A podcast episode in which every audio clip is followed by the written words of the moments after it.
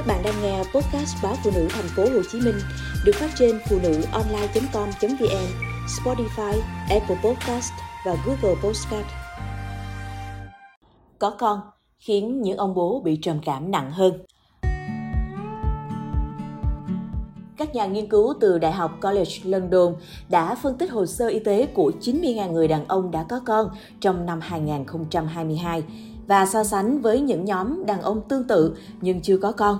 Kết quả cho thấy, những người đàn ông dùng thuốc chống trầm cảm trước khi có con có nhiều khả năng cần điều trị hơn những người đàn ông không có con. Thậm chí, người có tiền sử sử dụng thuốc chống trầm cảm có khả năng được kê đơn thuốc cao hơn gấp 30 lần trong năm đầu tiên sau khi có con. Ngoài ra, họ phát hiện ra rằng những người cha trước đây bình thường thì sau khi có con cũng sẽ bị chứng trầm cảm sau sinh.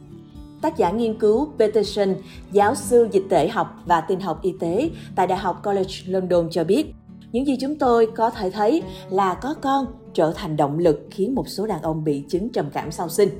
Ai cũng biết tiền sử bệnh tâm thần có thể làm tăng đáng kể nguy cơ trầm cảm ở phụ nữ sau khi mang thai và sau khi sinh. Nhưng đây là một trong những nghiên cứu đầu tiên xem xét việc sử dụng thuốc chống trầm cảm ở nam giới sau khi sinh con.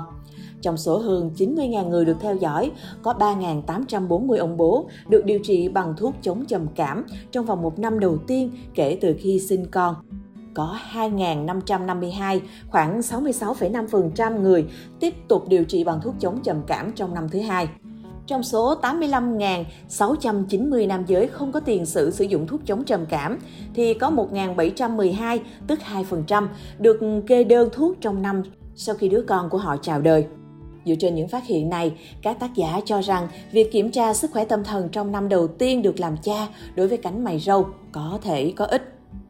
Hai nghiên cứu mới ở Anh đã phát hiện ra rằng trầm cảm và các vấn đề sức khỏe tâm thần khác có thể khiến những người mắc bệnh có nguy cơ bị đột quỵ cao hơn. Nghiên cứu được công bố trên tạp chí Thần kinh học của Anh cho thấy những người có các triệu chứng trầm cảm, nhất là những người bị bệnh tồi tệ nhất, thừa nhận rằng họ đã từ bỏ việc cải thiện cuộc sống được phát hiện là có nguy cơ đột quỵ cao nhất với hơn 46%.